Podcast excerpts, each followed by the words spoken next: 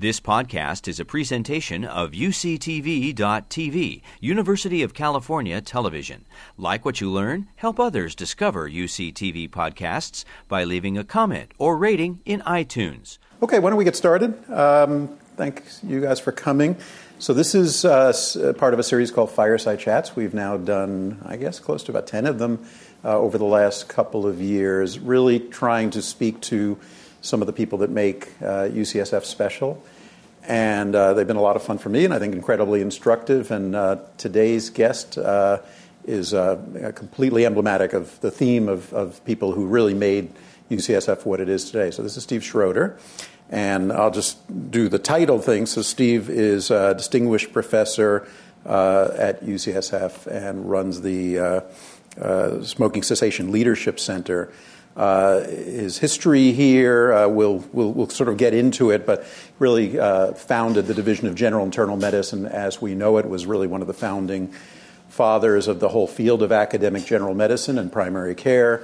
Uh, sadly, he left here uh, for a little over a decade, but for a good purpose. It was to run the nation's largest health charity, the philanthropy, the Robert Wood Johnson Foundation, which he did with uh, extraordinarily extraordinary skills and results for uh, over a decade. And then we were lucky enough that Steve chose to come back and uh, and run this uh, tobacco center that he's done uh, now for for a while. So. Uh, he's been a very important mentor to me and to actually innumerable number of faculty that we that we have over the years. So, Steve, welcome. Thrilled that you're willing to do this. It's good to be here.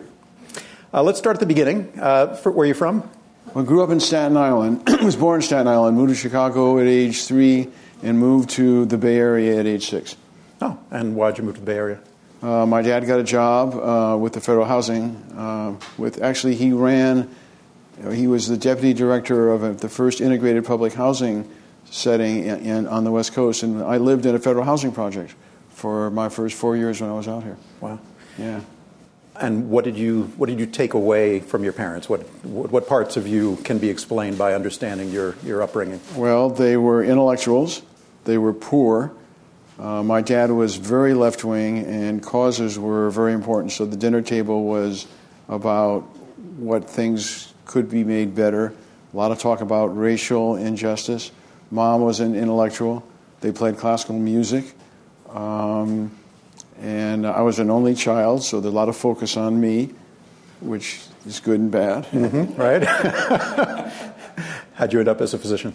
Um, so I, to backtrack a little bit, I was I, I, skipped some grades because I was in this housing project, and most other kids didn't have parents who'd gone to college. So I graduated from high school at 16 and wasn't very disciplined, got by on sort of quickness, but was interested in science fiction, mountain climbing. So I wanted to be a pioneer and try to make a difference. And uh, I was going to be a, a lawyer because I thought that's how you can change things. And then I realized that the law was based on precedent, and I wanted to go to be more of a kind of a pioneer. So I, this was I went. I started college in 1956. The the mind and mental illness was a big deal, so I thought I'm going to be a psychiatrist. I majored in psychology at Stanford. At Stanford. Thinking you would go to, not thinking you were going to go to medical school. Thinking I was going to go to medical oh, school. To be a psychiatrist, not a psychologist. Psychiatrist. So um, Okay, and what? When did you decide to do something different than psychiatry? So, I, to the astonishment of a lot of people, I got accepted to Harvard Medical School. Uh, as I said, I wasn't very disciplined. I flunked my first biochemistry test. Shot across the bow. Wow, I got to be serious. So I began to study. Now, you must not have been unserious. You got into Harvard Medical School. So what? No, but I was. I took the minimal science. Yeah. Had mixed grades in science, straight A's, and all the liberal arts stuff and I think, and I was a psych honor, I was in a psych honors program with a guy named Leon Festinger, who thought of cognitive dissonance. So it looked like I was going to be promising in that realm. And I think that year Harvard got sort of swept up with, we need more people in, in, in psychiatry. So a large number of my class came in on that. Okay. Um, and I was afraid of science and wasn't disciplined enough. And then after I flunked my first test, I began to study more. Found out that I kind of liked it but still wanted to be a psychiatrist. Took my first clerkship, and oh my God, this doesn't fit. Uh, Why not? It was dogmatically 40 instead of being focused on the population. I didn't like the residents. My teacher was a sadist. Uh, uh, so I said, well, maybe this is a sampling error. but um, when I took it a second time, it didn't fit either. I tried to hedge my bets, so I took a tropical medicine fellowship in fourth year. Went to Brazil to study schistosomiasis. That was a good experience. But ultimately, the field I felt most comfortable was in, in internal medicine. I like the resonance, I like the discipline, I like the patient contact, and I have no capability with, with my hands, so surgery was out of Got the it. question. Got it. Just uh, the biochemistry test. I, have been struck by the number of people whose uh, the the failing of something was a seminal event. So, what do you remember that moment when you saw that you flunked it? Well, I knew I hadn't prepared very well. In the past, I've sometimes been able to wing things, but I was going into a classroom a week later, and I, the, one, one, of the TAs was there, and he taps me on and said, Schroeder, you flunked your biochemistry test. So I went into really serious study mode, got a classmate to help me, and studied really, really hard for the first time ever. So I know you went to Boston City for your training, right. which was sort of legendary and probably I think a legendary era in the history of Boston. Time. Yeah. So why'd you choose that, and what was it like to be there? So it was interesting. I kept getting my class standing kept getting better, but Boston, the Harvard Service of Boston City was my fifth choice actually, um, and I got it.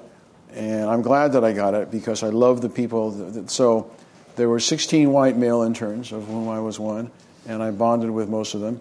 And had I gone into New York, which were my third and fourth choices, I wouldn't have met my wife when I met in Boston during, during the internship. So I picked it and uh, liked it. And you liked the county kind of experience? You liked caring for an underserved population? and I liked it. I, this, the, medic, the hospital was very understaffed, so we drew all, all, our own blood. It was every other night, every other weekend. We would wheel patients down to x ray. Uh, but the camaraderie of the service was amazing. And uh, you had this cross section of uh, wonderful immigrant families who were, mom was dying of cancer, and then we had a lot of alcoholic patients. And yeah, liked it. And then you took a year and you were an EIS officer. You worked at the CDC. So what, what was that about? So when I was in um, med school, um, the Vietnam War was going on, and they were drafting male physicians. And so uh, I took the CDC as an alternative service, which a lot of my classmates did. And I, and I wound up working in the Salmonella unit, where we were in charge of epidemics. So we, I would go out on epidemics and figure out what had gone wrong and write it up, and was based in, in Atlanta at the CDC headquarters. And did, had you thought maybe you wanted to do infectious disease or pure epi, or what, what were you thinking at the time? Um, or mostly just not going to Vietnam? No, epi seemed more compelling to me than going into a lab at the NIH. And so the discipline turned out to be very, very helpful for me. Uh, how did you make your way out here? So I grew up out here. Um, when I went finished the CDC, I went back and finished. I, I looked at coming back here. It wasn't quite right. Um, I did a fellowship, and then I was looking for a job after the after the, the fellowship. And my concept was I want to learn how the healthcare system works, have a responsibility for a part of it, and then go to Washington and get a government job. So, a message to the young people, and I never got a government job, so mm-hmm. you, you, don't always get where you think you're going to go. Uh, I wanted to come back here, and I had met some people at a at a uh, a medical society meeting and wrote, and they said, "Come out and interview." And I interviewed every year for probably four or five years, and the job wasn't quite right. And one day I met with Holly Smith, and he said, What would it take to get you to come out here? And I said, Are you serious? He said, Yes. I said, Well, I like the following things. He said, I think we need people like you. So he, he cobbled together a, a job. He got an FTE from the dean, got some money from the hospital director, and I came out to work in the Institute for Health Policy Studies. So Holly Smith was the essentially the founding chair of this department. That's his stained glass over there. I was just saying to Steve, I started this series because people came up to me and said, "Holly Smith, who was she?" And it's actually was a he, uh, Lloyd Hollingsworth Smith, and uh, he just passed away earlier this year. Uh, uh, so when he said we need people like you, what was he saying? Well, it's interesting. Holly was a bench scientist who valued excellence and he was seeing that there was a new world. I was doing research on health services and expenditures, and I was in, into primary care. I think he knew that was coming. It didn't make his pulse rate race, but he knew we had to have it. So he brought me in. I think what he was doing was redshirted me, because a couple years later he asked me to start the general medicine division. So, for those of us who are not football fans, so redshirting you meaning parking you for a little while Yeah. until you were you were ripe, or the situation was ripe, or what part of that? I think he need. There was a pre-existing unit that was doing good things, but didn't meet his definition of what they ought to do, and so I think he needed some time to soften that one up and open it up for a new unit. and a new chief of, new of- Did you know that he was? No. Had had you slated for that, or No. He hadn't shared that with you? He with. Did he ever? Did he later share that with you, or you've just you've just reverse engineered that? That must Um, have been what he was doing. But well, what I think happened was um, the Department of Family, the, the, the Family Medicine unit at San Francisco General took away a medicine ward from political pressure, and he saw that we need to do more primary. UCSF had nothing in primary care here. Yeah. it was all Nothing in generalism, really. nothing in generalism. No, there was Larry Tierney and Rick Haber. They were doing teaching, but at, at, at, at the Moffitt site, there weren't any generalists. So I want you to paint that picture. As people, it's such, such a, in some ways, foreign concept thinking about today and where generalism has gone. But at the time, there was really no legitimized field of academic general internal medicine, or it was just emerging. And I see you as one of maybe five central leaders of that field as it emerged. So tell us a little bit about that. Did, did you know that at the time? Is that what you were setting out to do? So again, I was going to do stuff until I got my government job. This was all, you were just treading water until you got the water. dream job in the government. And uh, I was doing research at the CDC, and also because there were data there, I had extra time. I was publishing papers, um, and I came back to Boston, and I did one year of ID because you needed that to, to study for your boards. But I didn't want to be a. Spe- uh, this was pre-HIV. ID got very boring very quickly. It was the same problems. And so I said, I, I- don't want to do that. And the field of general medicine was just opening up. The Robert Wood Johnson Foundation had just started. They were supporting primary care. So I said, I'll look for jobs in, in a general medicine kind of a place. And I went to George Washington to be the medical director of the clinic, to be the founding medical director of a university HMO, to supervise the resident experience in the clinic, to run the CME for the school. Uh, so I had a lot of things that I was doing. I assume that when you got here, probably no different than other large academic places, being a general internist was not the top of the heap in terms of sort of the cultural pecking order. It never was, and it isn't now. So, as, so how'd you deal with it then? And, and, and sort of, you know, you came in knowing that. Uh, how'd you deal with that? I assume people kind of looked at you and say, you know, why would you want to be a generalist? You're Yeah, why- too smart for that, right? yeah. Yeah, I'm sure you heard that. It's- It was the right thing. I mean, I really feel generalism is at the heart of, of patient care. And we lose a lot if we don't have a generalist who understands how to put it all kind of together. And I like that. And uh, was doing it. I was actually practicing general medicine across the street. Was the only generalist that I said I want to start a practice, and they had to sort of create one for me because the only other people seeing patients there were residents and students, and they, they were supervised. So the residents faculty. or students were the generalists, and then everybody else, the faculty, were all specialists. and there were some generalists supervising, but they didn't take care of patients themselves. Did you, when Holly recruited you here, did you feel like UCSF was a particularly good place to start this idea of general internal medicine in an academic setting, or a particularly tough place? What, how did you assess the landscape? So I came here because they had a clinical scholar program, which is coming back again. They had the Institute for Health Policy Studies. I learned a lot in my time at George Washington. I wanted to write about it as a way to move the policy needle about overuse of services, about how doctors get paid, about incentives in the in the in the uh, in the fee for service system, about high cost illness. So I decided I would do that for a, a while and didn't know what was going to come next. Didn't know I was going to start a generalist unit. But I missed, I, I, I liked the leadership aspect of that. And so when Holly asked me to do it, I said yes.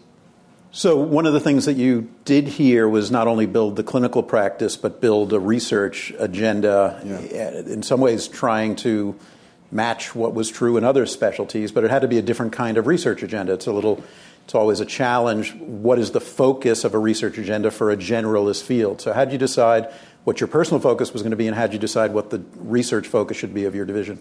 So my personal focus continued to be on workforce issues, but also on the fact that the way we deliver medical care, I know the, the, uh, the, the, the department is working on this now, but a lot of overuse, unnecessary care, redundant care, incentives that push care in, the wrong kind of direction. But what I decided to do was to open up a national search for faculty, and I had some slots. I wanted the best athletes. Uh, and so I didn't stipulate what they're going to do. Meaning you didn't didn't know I need somebody in ethics and I need somebody in health services research, and you just wanted the best people, and you'd build around those. But it's interesting when I advertised, a lot of people who were subspecialists elsewhere wrote to me saying, "I'm really a generalist at heart, and they look good." But I said, if they come here and do well, people can say, no, they did it because they're a, they're a pulmonary doc or an endocrinologist or a cardiologist. So I didn't look, I didn't, t- I didn't do any looking at subspecialists, even though many of them said that they wanted to join this, this new unit. Yeah. It's interesting. I mean, people think that the whole movement for value and thinking about the roles of incentives are fairly new. But you were doing this work 30 years ago. Yeah, in, in, in, the, in the 70s, actually. In the 70s. And you probably wrote articles, I, mean, I, I didn't find one, but I, I'm guessing that you wrote articles saying that the costs of American health care are unsustainable when it was 9% of our gross, gross, domestic product, right? Is that? I quoted people saying that. Quoted people so when you approach this problem, which today we would use, we would give the shorthand of value to, that the quality is not very good and costs are way too high and they're going to bankrupt the country and distort everything and the incentives are wrong.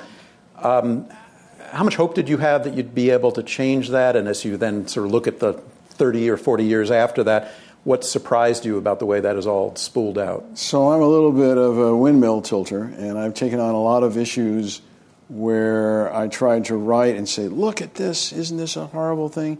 And journals accepted it, and people talked about it. But with the exception of two things later on during my life, I don't think I moved the needle at all because the power structure and the incentives weren't very conducive to it. So, what were an example of like one or two things that you were really, til- really tilting at heart? The fee for service payment? For, how doctors get paid. So, it, was, it astonished me as a medical director of the George Washington HMO. We capitated our, our specialists, but they sent us fee for service bills to, so that we could know what they might have gotten. And I looked at the bills. That's actually very funny. I looked at the bills and I was just astonished that they would charge so much for 10 minutes or 15 minutes. These were surgical specialists, medical specialists. And so when I got out here, I tried to find out how, how had that happened. And we traced down how Blue Shield got started and all that, and did some modeling to show that uh, even for a generalist, you can get a lot more money if you did that. We looked at, um, there was, when I was at George Washington, um, I looked at lab tests coming back for, for the people who worked on a clinic. And there was a huge difference between the churners and the people who were kind of on the parsimonious end. No apparent benefit to their patient care. So quantitative data wrote, wrote about that, um, variations. But um, people were interested in it. They wrote editorials about it. But the way academic medical centers are and will be kind of situated, the profit motive and the market dynamics aren't conducive to the kind of stuff that I wanted to have happen. Hmm. So, how'd you not just get frustrated and throw in the towel? Because you got to keep going. Yeah, okay. I mean, I remember seeing a study, I've heard people come up to me and say, you know, we have electronic records now. Why don't we show everybody the cost of ordering a lab test? You did that we study did that in the in, late in 80s. 1980. Think, right? right? And what did it show? It showed that uh, we thought we had an, an, intervention. We audited the residents, we educated them about costs, we had a control group. Everybody thought the intervention was going to work. It made no difference at all. And, and that was, was, at a time when the hospital industry was um, advocating not to do cost containment under President Carter because they were going to do what's called the, the voluntary effort. And my thesis was that the voluntary effort wasn't going to work. And so I actually didn't tell my, my uh, co authors that. But I thought we were going to do a negative study, which would be very important to show that it didn't work. So, as we move into the modern era with better, quote unquote, computers and more increasing capacity to give people decision support and guide them, and maybe a little artificial intelligence thrown in, um, do, you, do you have any hope that, that the ability of the system to guide physician practice to be more cost effective? Is, do you think the results are going to be any different in the current era as the situation change, or you still think it's so, semi futile? Um, there's a lot of hope, moderate amount of hype, but the incentives in the system haven't really changed. And you look at the economic model, and hospitals growing and buying out other hospitals, and primary care getting marginalized, and the margins being in the high tech care. I don't see how we're going to get there. Has the, as you say, marginalization of primary care, has that surprised you? Did you think it would become a more, I mean, we hear all these comparisons from other countries, and half the doctors are primary care doctors, and if you do that, more care is managed more cost effectively. Did you think it would move more in that direction, or you were sort of uh, clear-eyed about the political obstacles of, of, of shifting around where the money flows? It's pretty clear. We, there was a boomlet in the middle 80s where um, it looked like healthcare reform was going to focus on primary care, managed care, that we were going to go nationally the Kaiser model, where primary care is, is more of a, of a feature. But um, it petered out, it petered out politically. And I think although there's something in medicine you want to, it's scary to have no boundaries to what you need to, to know. So it's very comforting to be as focused as you can and be on the sort of the uh, top of your game. Mm-hmm. And uh, so I wasn't sure where, where, where I wasn't sure how it was going to come out, but I wasn't surprised that it didn't leap up. We just had our match and did spectacularly well, including in the two primary care programs, which we now have 18 residents in. Uh, did you start the primary care program here? The primary care program was started the year before I came here with a grant from the Robert Johnson Foundation. We expanded it, and then we then we co-ran um, one with San Francisco General, which ultimately, after I left, became its own program.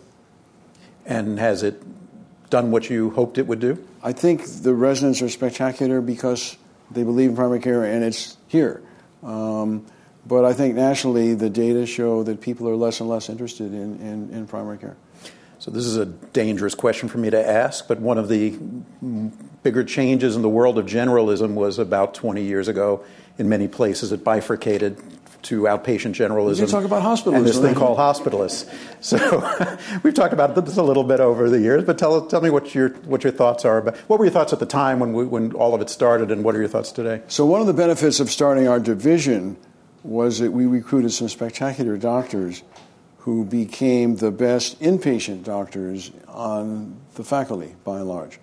Um, and, but it's hard to do that. Now, I have a primary care physician myself who is uh, older, and he said the hospitalist movement gave him an extra 10 years of practice because he could control himself. So uh, I think the old model where the residents basically ran things and the, and the attendings came in and supervised, but from a distance, often without great knowledge, wasn't going to survive market forces. And I think what it, the growth of the hospitals unit, I think weakened divisions of general medicine because it relegated. The other thing that happens is that in the clinics, many of the patients who come to the clinics are extremely difficult to care for.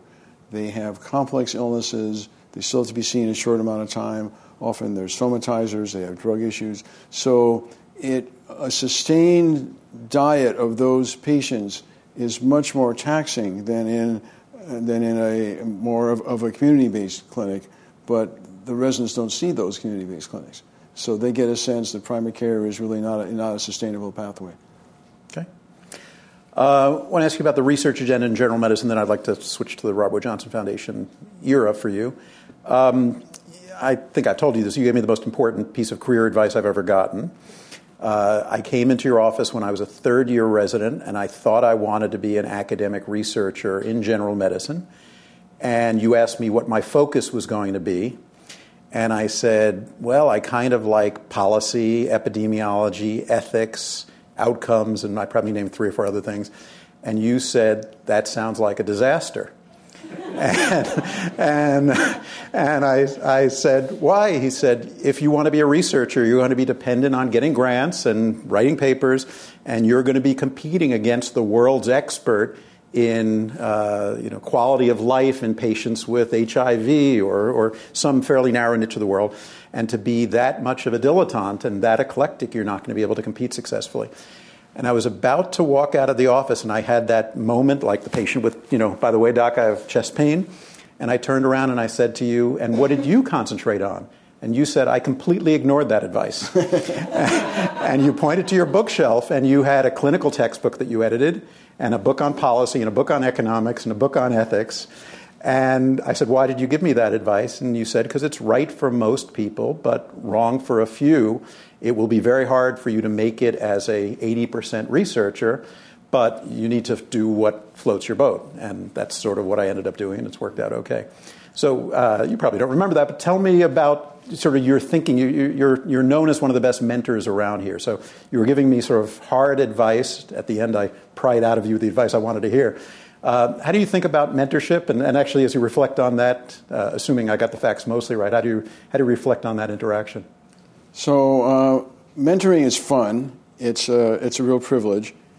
And I, there's a tendency in mentors to try to impose your own values on people, which sounds like, in a way, I impose my sense of the market on you. I didn't impose my own values.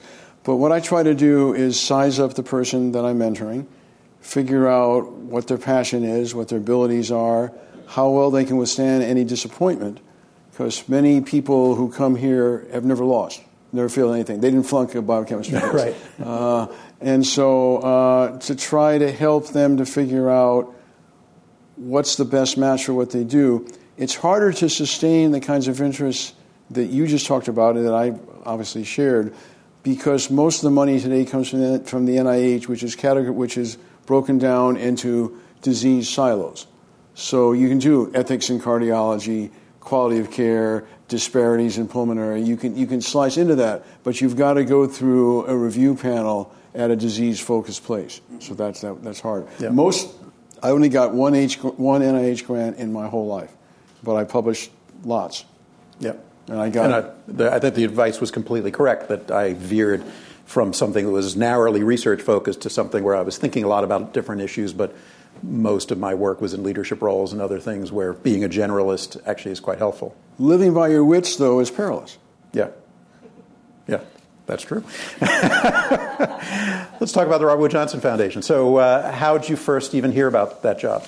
Well, when I was at George Washington, they had just started, and they were the fertilizer for a generalist movements. So, and uh, the the uh, the division chief at George Washington was very creative. Got to know the folks at Robert Johnson, so they got to know us. We actually got a clinical scholar program there because of him and me in 1974.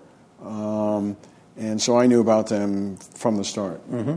And how did you hear about that the presidency was open, or had you been looking to for the next thing? Were you getting a little uh, itchy uh, after so, your, your, time here? Um, when you run a good division at a place like UCSF, you get in play for other jobs. The next job up would be a, a department chair, and I got some probes on that.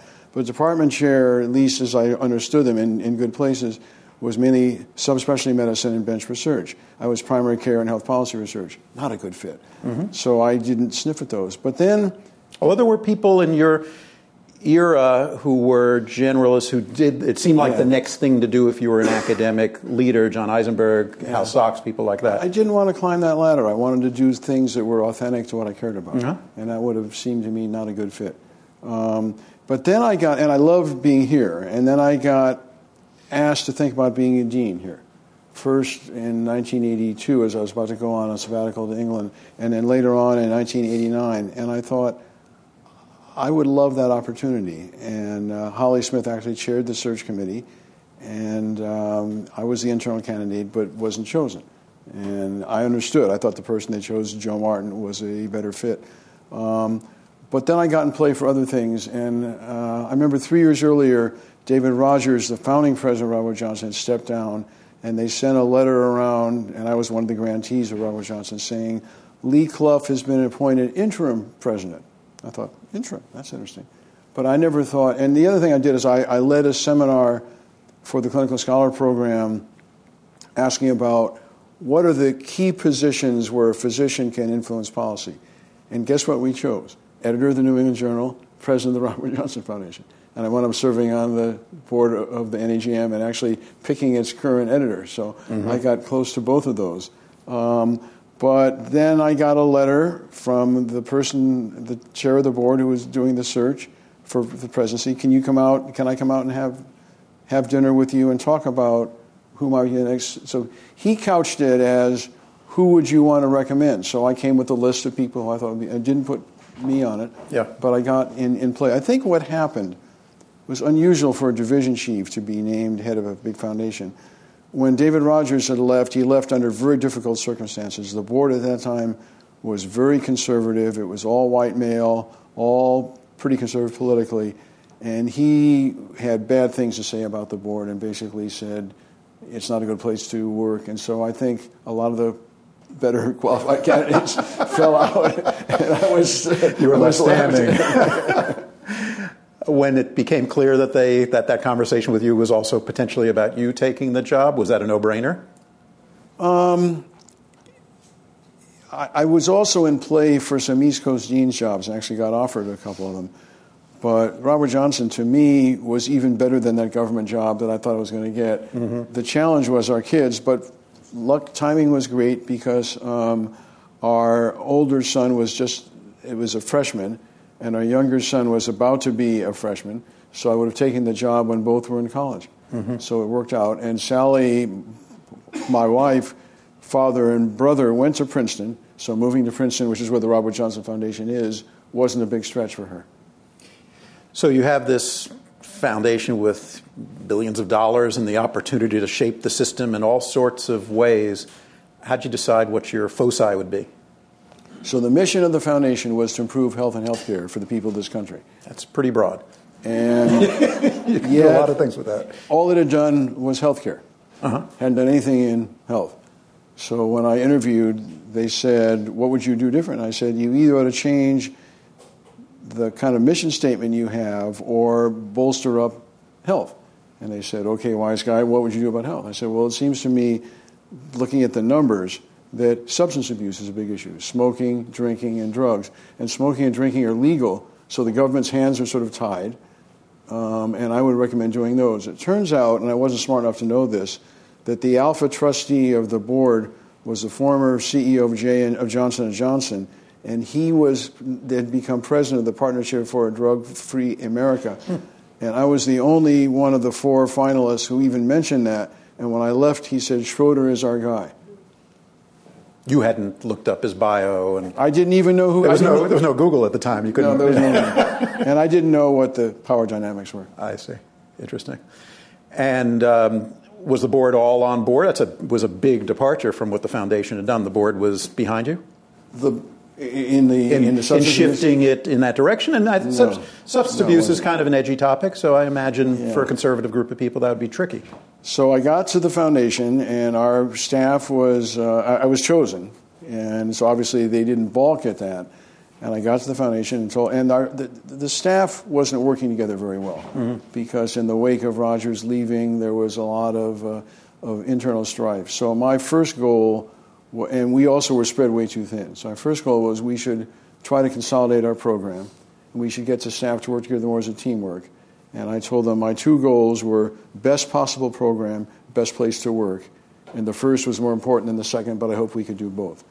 So I created two working teams, uh, interdisciplinary, to say we've got 10 goals now, let's come back with three. One of them has to be substance abuse. You can have some power as a foundation president. I imagine that you can. Yeah. More than you can as a chair or a dean. Uh, and they pushed back on the substance abuse because none of them had come to work on that. Um, but they also believed in trying to, you know, they came to the Foundation to try to make a difference. So ultimately, we came with, with three new goals. We went to our board in February. Keep people out of the, out of the healthcare system by not getting them into problems with smoking, drinking, and drugs. Give them access to health care if they need to get in, and do better in chronic illness once they're in. Really seemed to fit very well. The second and third, we, we, we, we, we had a retreat. Board loved it. First one created a firestorm. So half of the board said this is great. We should work on smoking and drinking. They're, you know, we, the healthcare system doesn't do enough for that. It's wonderful. The other half said the tobacco industry is going to kill us. It's going to sully the good name of the Robert Johnson Foundation. We can't do it. And it went back and forth, back and forth. And finally, the CEO, the former CEO of Merck, said, I've got a compromise. What, what is it, John? Let's start with underage smoking and drinking because they're not legal. Oh, we- actually had a tie. It was an eight to eight tie. And my predecessor, who was there as a sort of a, of a, an, an observer, passed me a note which I didn't save. Steve, this is too controversial. Withdraw it. Put it in my pocket. I knew it was the right thing to do. Mm-hmm. And ultimately, they bought into underage smoking and drinking, and then we educated them about. And today, the board says that was the finest program we've ever done. Wow. So it's changed. Did you? I, I, I was reading your bio. There's a quote that at one point you said, "quote The tobacco industry plays rough." yes. Did that? Did the mentions of that surprise you? No. You were ready for that. You knew that. No, I wasn't got ready it. for that. I was naive. uh, you know, I was in academia where when, when the press calls you, it's that's a good study you did. And Yeah, all right. Uh, so they did at least in the the tobacco documents archives, which we have here now, revealed that they fronted, they paid for two front groups in Pennsylvania and Colorado to attack us for uh, stuff that you know we gave a program in Pennsylvania to help uh, kids with uh, handicaps to do better after school. They said this was a usurping of the government prerogative, and, and I didn't realize who would come from that. But our board just said, don't get in bed with a snake, don't fight a skunk, just keep doing good, good stuff. Uh, I had our phones surveyed for being tapped, which Really? wasn't, they weren't tapped, but I worried about that. Um, but what we helped to do was make it respectable to work in smoking because uh, up until then it hadn't been. Wow. I want to ask you about the support study. Yes. So, one of the more famous and maybe positive failures in the history of medical research. So, tell us about the idea, how it happened. So Lee Cluff, who was my predecessor, um, saw that in the ICUs of the teaching hospitals he saw, things weren't always optimum.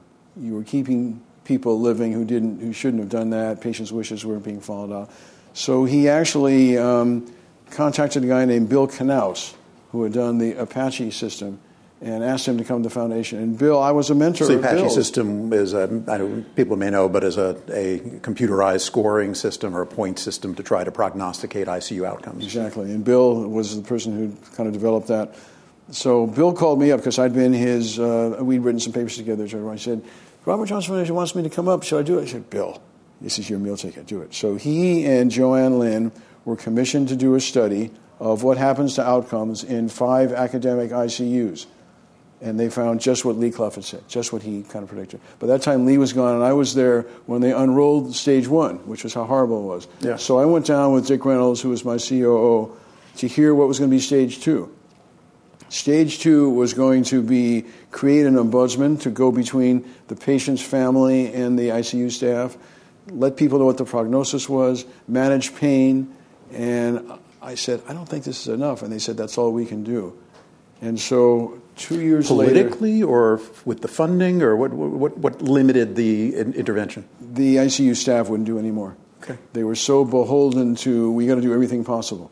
Um, and so two years later, Vicky Weisfeld comes into my room with a very long face. She said, "I've got horrible news. We've just wasted $27 million on a negative study." And I said, "We haven't wasted a lot. We're going to make the best pitcher of lemonade you've ever seen." so we started a movement. We started palliative care.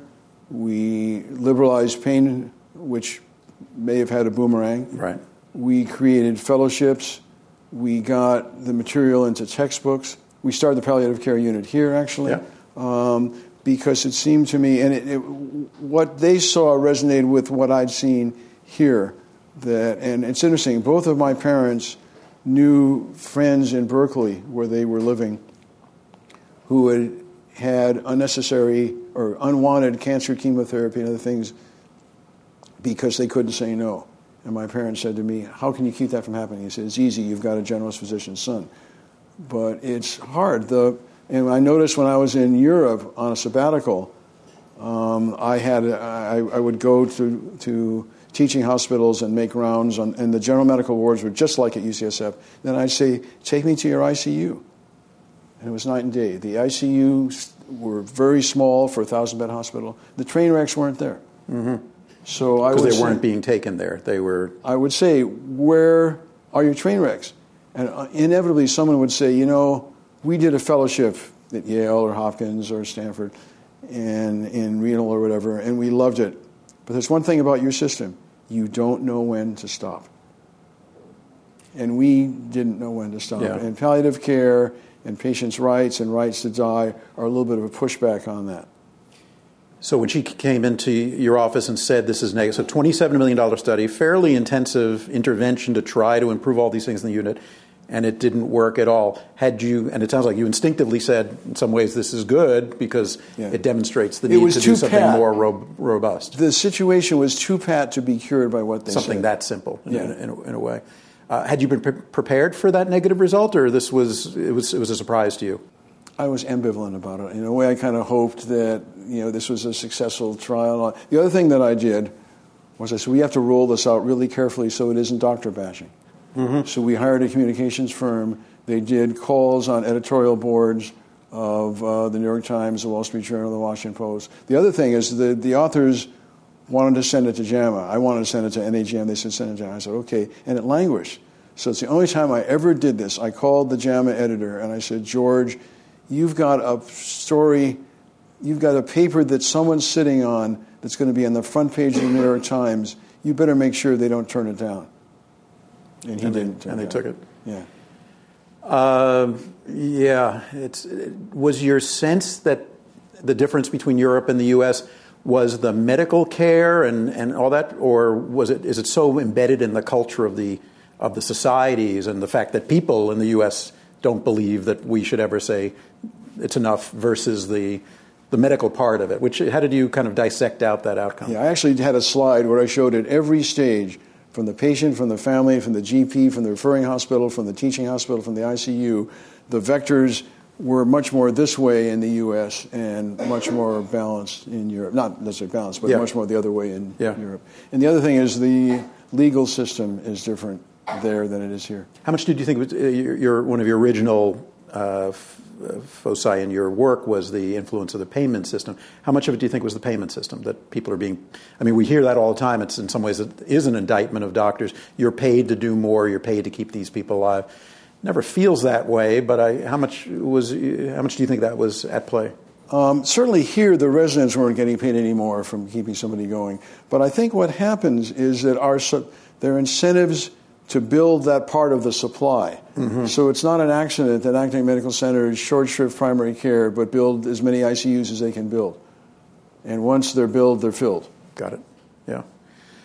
Um, and so, as you now have looked at, I mean, I think for particularly for young people, it's sort of inconceivable. There was a time before there was palliative care, because it's such a dominant presence here now. So, did you purposefully then set out and say we need a field of medical specialists and, and others who work with them to address these end of life issues? Was that a sort of intentional decision? We need to build a field, and here are the things we're going to do to fund to build that field. So let me make one thing clear. The foundation is driven a lot by staff. So the, all these things didn't come from me. The execution of our tobacco work brought in good people, but they did it. So we had some people, Rosemary Gibson, who you probably know was one of the people, Vicky Weisfeld, and they knew about palliative care, and we decided to fund a center to advance palliative care at Mount Sinai that Chris Cassel, who's now here, led, and then Diane Meier uh, took over when Chris left to be the dean at, at OHSU. So there was already the seeds of palliative care were out there. There was, it, was, it existed in Britain. It was pretty Yeah. nascent in the United States. Well, in Britain, it was more hospice care. Yeah. yeah. And I actually had a chance to visit Cicely Saunders when I was in, in London. So, pretty, the founder of, of that founder, the founder of, of, of hospice care. Yeah. Uh, as you look back, you've had so many accomplishments. What are you proudest of? Our sons. That's the right answer. Both of them went into medicine for the right reasons. One's a cardiologist. I'm getting a little, I'm getting a little choked up. Good. That's nice. One's a cardiologist, one's a pediatrician at Stanford. They're both wonderful fathers, husbands, sons, and doctors. Uh, then I got involved in three organizations. Started the Division of General Medicine here, which really went well. Um, took a great organization, Robert Johnson, and I think made it better. And started our Smoking Cessation Leadership Center here. So all those would be three. That's pretty great. Yeah. Uh, tell us a little bit about the Smoking Cessation Center. So when you have a great job like at Robert Johnson, it's tempting to just stay there. Um, and um, I decided to leave. I, I wasn't fired. I decided many. So I, when I give counsel to people, I say the people who run foundations don't usually get fired because they've done a bad job with the program. They get fired because of a personality conflict, which is interesting. It, it's, it's, the, it's the personality conflict that gets them in trouble. Um, but I decided to leave because a couple things had happened. One is we had outgrown our space, and we did a construction project which I supervised. Um, and I wanted to do one more thing before I got too old. And there was a geographic pull. My mom had just died. My dad was still living over in El Cerrito. Our kids had come back to residencies on the on the West Coast. They weren't fathers yet, but they were going to get married soon. And so I went to the board and said, I'd like to leave and start a process. And uh, a couple things happened. One is I was worried that we lose the health focus. Because as I handicapped the likely successors for me, they were all going to be healthcare people. So I, before I announced we were gonna, I was going to leave, I split us up into health and healthcare units and put a vice president each. And ultimately, my successor, Risa Lavizzo-Mourey, who, by the way, is an African American woman to take my place on what it used to be an all white board. So some change happened there. Um, but uh, we, we split them up, and then I got my board chair to head the search, and he bought into health and healthcare. So all the external people, many famous people, I'm not going to mention their names, but they came and they interviewed. And they said, "You should be a healthcare foundation. We should do quality of care. We should do big data, do big data." But today they would have said, "Let's yeah, do big AI, data. Let's yeah. do value. Let's yeah. do AI." And uh, Risa and the other in, in the other person inside said, "No, let's keep doing health and healthcare." Um, and I, I had the benefit of really good timing because when I got to Robert Johnson, the stock market took off. So I could sustain our programs in healthcare at their current level and put all the new money into health, nobody saw it as a takeaway. So I got credited for the stock market, which I had nothing to do with. Um, so just people understand, I mean, the, the, the, foundation has how, how many billion? Well, it's got about 10 billion now, and you yeah. give away 5% or more of, your, of the net assets. So if the market goes down, you have less that you, you can give away. Yeah. Um, and so when I was getting ready to leave, they said, We'd like to help you. We want to create a chair. So I have the chair here. And we'd like you to run a, run a program. Pick it, when, and where. And Harvard wanted me to come back, and I definitely wanted to come back here. Why? Uh, I love this place. I love this place. It's, so, it's got amazing people. It's a state, it's a governmental program. You got to work for the government. Yeah. so it's the federal government, the VA, it's the state government here, it's the county government, the values of San Francisco, the egalitarianism. So it's this amazing blend of high tech, elite care with soulful work to try to make things better. And the students and the residents are just amazing. So I definitely wanted to come back. Also, it's, it, you know, this isn't a bad place to live. And we had bought a house in Tiburon in 1976 way before the property values took off. Got it. Yeah. So they so they said pick a pick a program, and I thought, what can I do to make the other thing I should say? I I, I met Jimmy Carter. He came to the foundation. We helped to support him, and I said, Mr. President, why are you still working so hard? He said, once you've been the President of the United States, it opens a whole lot of doors. Well, in a much more modest way, once you've been President of the Robert Johnson Foundation, it can open a lot of doors for you to do good. And it seemed to me that where I could do good best would be to straddle medicine and public health, particularly in smoking. Because this, the group here, the group that you and I know, nobody smokes. But in fact, there's still, when I came back here, there were 45 million people who were smoking. Now it's down to 34 million. And it's all the vulnerable people in our population. And I thought that I could be of help in getting organizations to take smoking more seriously. So, what, is the, what does the unit do? So the unit is um, we start out giving grants to organizations, small grants, to incent them to do the right thing, um, clinical groups, but ultimately we got to work with groups that were more that were more the focus of smoking problems. So mental illness, substance use disorders. So we worked with the very large federal agency, SAMHSA. We're now a national center of excellence. We get money from them. We work with the state of California. We work with psychiatrists. We work with the National Alliance for Mental Illness. So we work with advocacy groups, with government groups, with professional groups, and we try to provide technical assistance. We do. We've done about 80 webinars, written a lot of articles. Um, we've used the. So one of the things we found is that many clinicians don't want to take the time and the trouble to help smokers quit. They're too busy. We've given them a default option. Call the quit line the quit line had been out there, but people hadn't marketed. it. So we're sort of marketers, advocates, social change people, sort of like you. Huh? On a good day. Thank you. That was fabulous. We have about 10 minutes. I'll open it up and see if anybody has any, any questions or comments. You'd mentioned that you had looked previously at the most impactful roles for physicians to impact policy and had come up with New England Journal and uh, the foundation. Yes. I'm curious what your answer to that question would be today if it would be different. I might put JAMA on there too, because I think it's come a long way. The problem with governmental jobs, like CD, so you know, the, the head of the CDC is an amazing job, but then Congress says you can't study gun violence. Uh, global climate change is a huge issue, but government's hands are tied.